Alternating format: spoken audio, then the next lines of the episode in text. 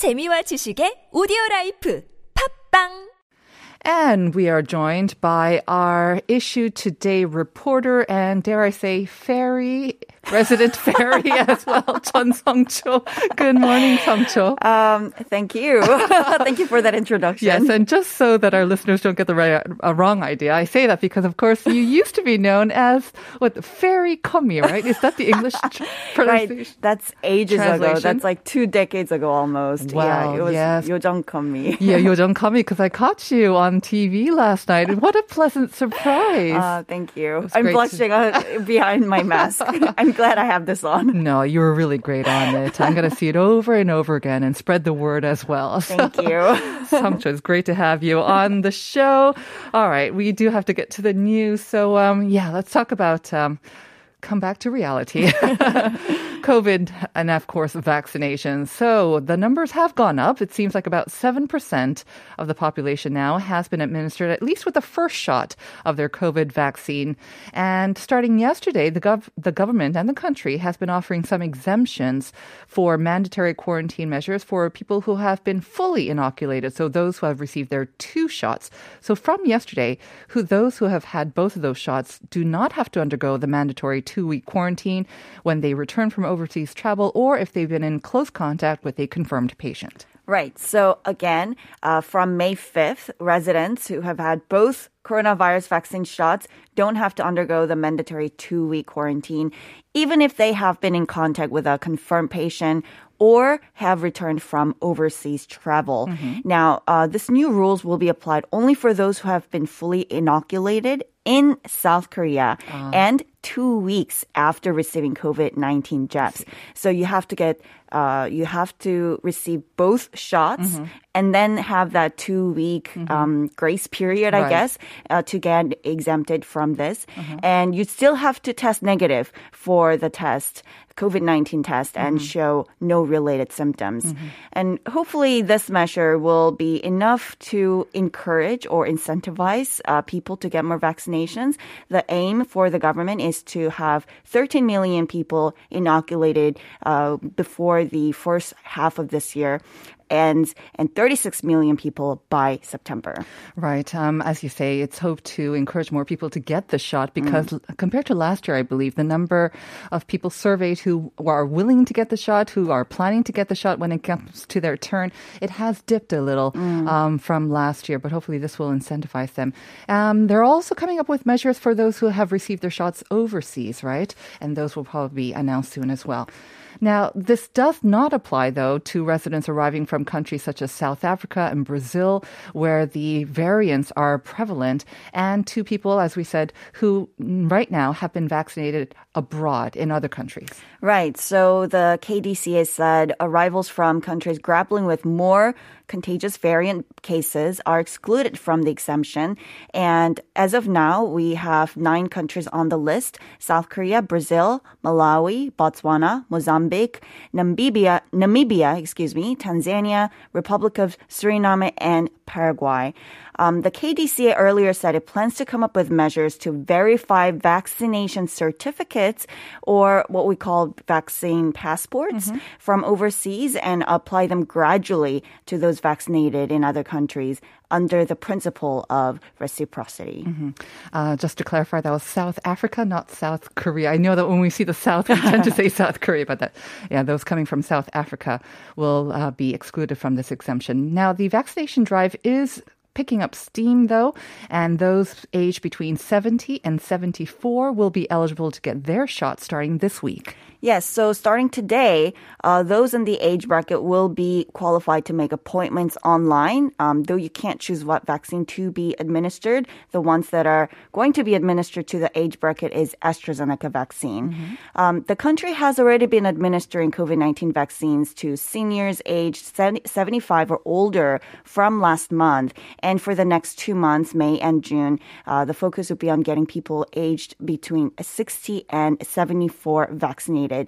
So starting May 27th, later this month, people aged between 65 and 74 will be administered. And starting June 7th, those aged between 60 and 65 will receive the shots. And they should be able to make appointments online on May 10th and 13th, respectively. Okay. All right. And now we're going to move on to our next item, the corporate life balance, the so-called life balance or work label. Mm-hmm. I think that's what you call it, right? Hyper-Korea Warabe.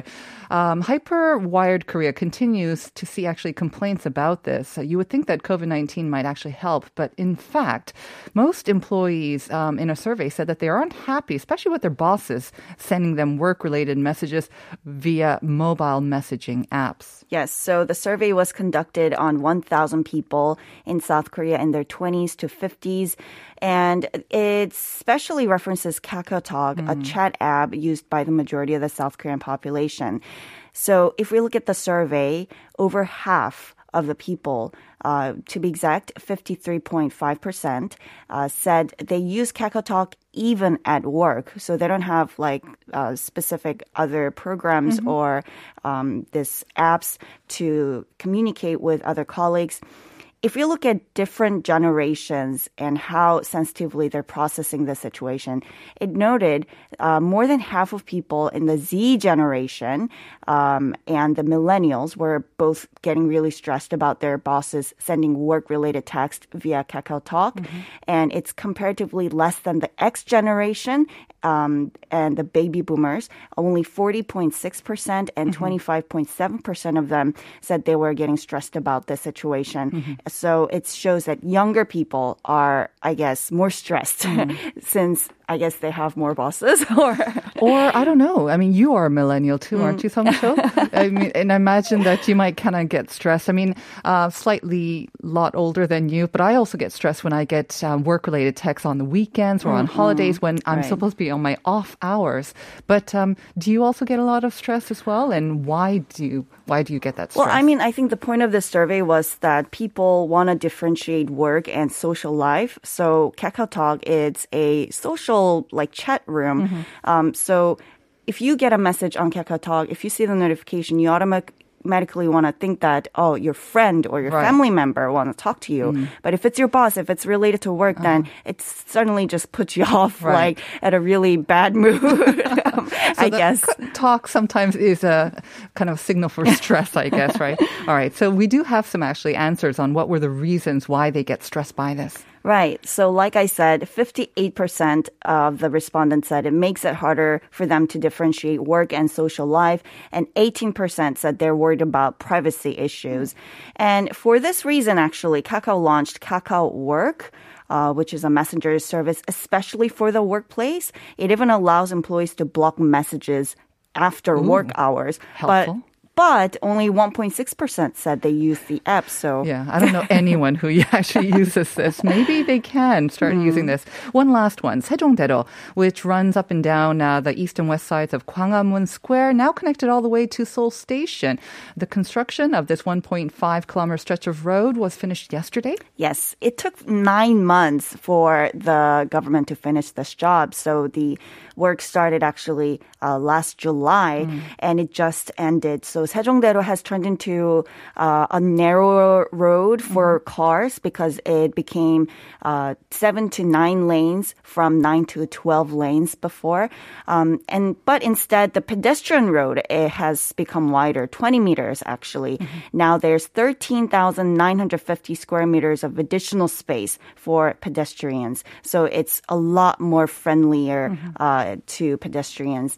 So it's called Saram Sup Gil. Altogether, it's 2.8 kilometers long, and it's going to be a test run starting today. And from start to finish, it should take about 2.5 hours.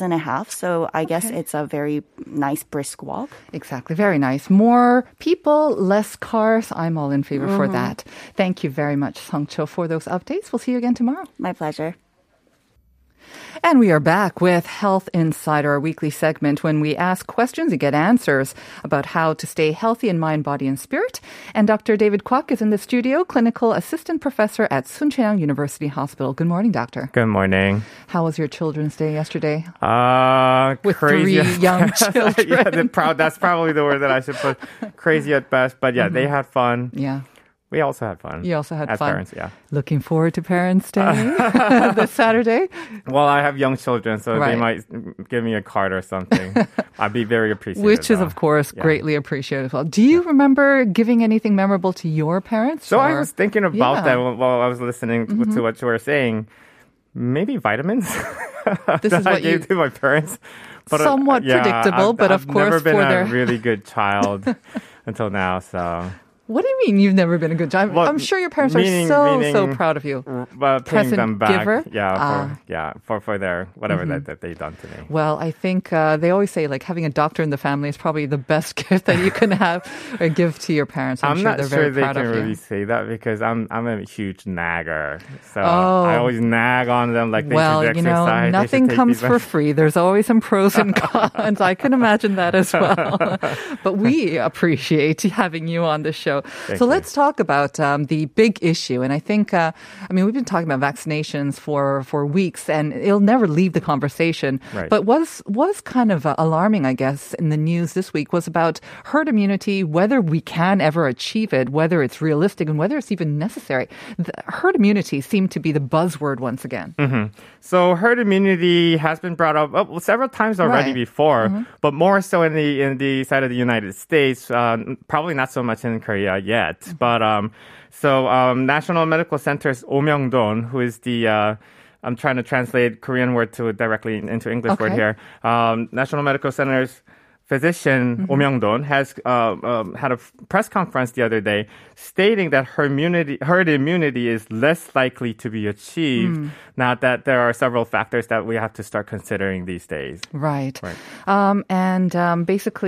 And vaccines, what else did he say? I mean, he, not only that, right? He dropped some bombs in. Right. So he brought in some reasons that why herd immunity might not be so possible. One of the reasons was that vaccines does not guarantee to prevent transmission to others. Meaning he's basically referring to the studies that has not proved the vaccines to be blocking a person from transmitting to others, right? But it's only being studied so that it's blocking that person from being infected. Right. And then another reason he brought up is that the antibody lifespan is not being certain. We've only studied so far that the antibody stays up to about 6 months or maybe a little more. Right. But because we had such a little time to study it yet, we have no proof yet that it would last much longer. And then the third reason he brought up is that the breakthrough infections that are possible by the new variants. Right. So theoretically, we call them evasion, meaning these new variants may possibly evade the antibody blockage from the vaccines or from those people who has already been infected and has immunity against the virus. The variants can still evade them and still infect the people. Right. And the authorities have been trying very, very hard to keep out those variants, usually the ones that come from overseas, as much as possible. But we've seen them multiply in great numbers because not only are they evasive, but they're also highly transmissible as well. Right. So we're seeing those numbers increase exponentially here in Korea. But before we talk about that, I think we need to also redefine what exactly herd immunity is, because there have been also some conflicting reports about the percentages that are kind of needed for herd immunity. Right. So originally, we estimated the herd immunity to be reachable at about 60% of immunization rate.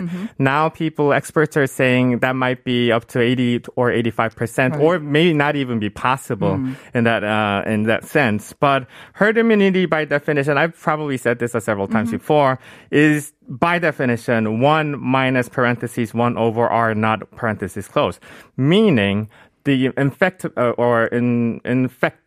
meaning one single virus, how many people can a person infect others? That's the R-naught number. So 1 divided by that subtracted from one, meaning the other percentages that the person cannot infect is how much we need to reach in order to achieve a herd immunity. Okay. Basically, in a sense, if we reach enough percentage of the population, that the virus will no longer be able to spread to others anymore. Right. Mm-hmm. But these, as I said before, is all in theory only. It's never been studied clinically. It's never been proved scientifically. These are only really calculations in theory.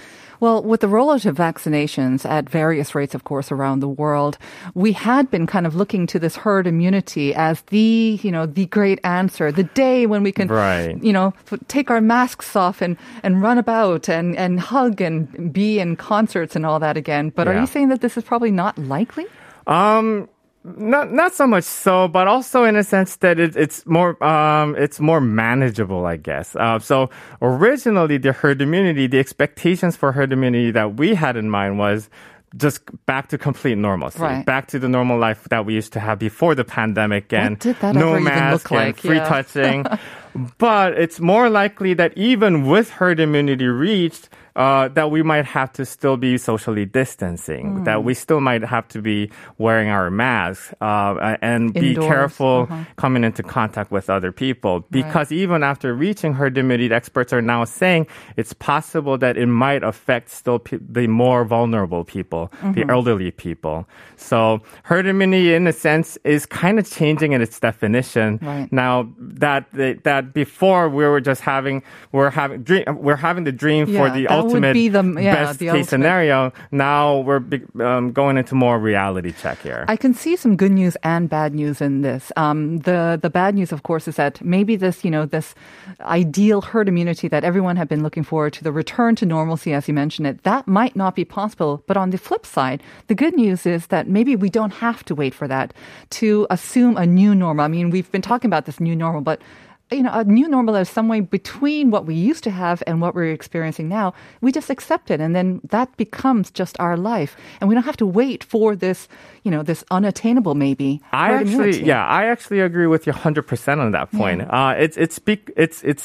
It's more of a reality check, or it's more on the fact that the herd immunity can be reachable much faster, only in a sense that we are coping with it. Right.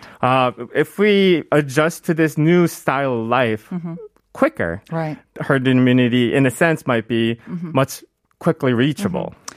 Did Mr. O have some good news too? I mean, this is what we're saying. We're trying to see the silver lining. Did he have any recommendations maybe or suggestions? So he did. So this press conference was mainly about what we should do in order to have an alternative method in achieving herd immunity, so to speak. So he suggested that government strategy should shift from targeting eradication of virus completely to instead minimizing the damage from the virus, which we're already doing, kind of.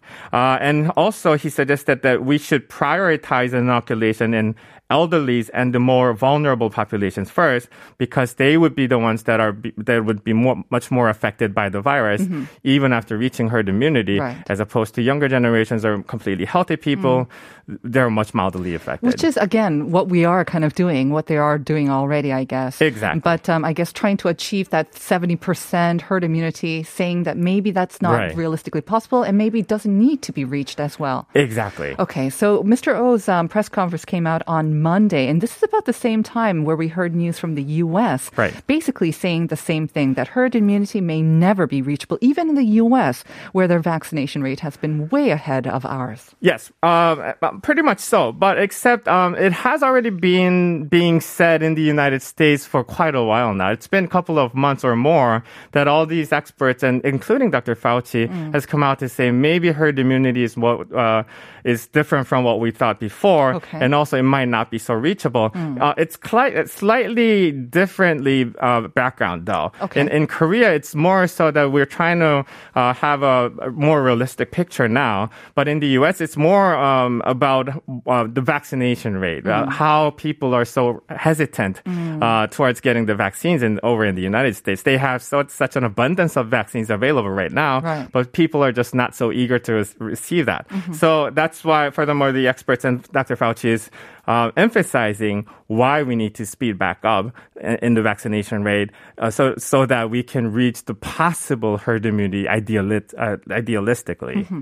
And they're now talking about inoculating younger children as well, right, up to their teens. Right. Like, and of course, you've got the vaccine tourism. I know a lot of people are even considering that right. as well. Right. Okay, so herd immunity, Fauci called it almost a mystical and elusive concept as well. Right. Those are the two symbolic words that he came up with. Wow. And he was quoted saying, we should not get so fixated on this elusive number of herd immunity. So he's emphasizing the number is not so much important as you said, but it's more on the concept that we should adjust to what's the new reality here. And he's also quoted saying we should just be concerned about getting as many people vaccinated as quickly as we possibly can because herd immunity is still somewhat of an elusive number. Mm-hmm. So he's basically reiterating that number might not be so important here because in reality, we just might not go back to that complete normalcy before, right. but instead we might have a new normal life, mm-hmm. which is still manageable and which is still we'll live happily in. I mean, I'm no soothsayer, but it seems like we'll have to keep our masks for some time, whether mm-hmm. it's in indoors or sort of risky situations. We'll probably have to get vaccinations maybe every year, like the influenza as well. Possibly. So that seems to be a kind of more realistic scenario. Right. Dr. Fauci, and it seems like Dr. Oh also are basically stressing that vaccines are still, though, our best bet to resume to some kind of, manageable normalcy. Right. But I also want to mention an example of a country here. If we look at the case of Israel, now that they have reached such a high number in vaccination mm-hmm. rate, they're opening back up most everything. Right. They're bringing back the gatherings. They're bringing back all the shopping. Even tourists, right? Yes, everything. Mm-hmm. So at least for the time being, at least even that might be temporary. But vaccines, once it reaches a certain percentage of people, we would go back to almost mm-hmm. being close to the normal life that we used to have before. Mm-hmm. So it doesn't really, as Dr. Fauci also mentioned, the number is not so important, but we just need to get it as high as possible on the vaccination rate, mm-hmm. and we would go back to as much of the normal life style that right. we used to have. And I think I saw in the news that, yes, there are fewer people, maybe the lower percentage of people willing to get vaccines, but with better communication, consistent communication, uniform communication, we can maybe hopefully get those numbers up. I think the willingness to receive vaccines would be very, very important as well. Let's get those numbers up. Yeah. Thank you, as always, Dr. Kwok, for those great tips and information. We'll see you again next week. See you. Thank you.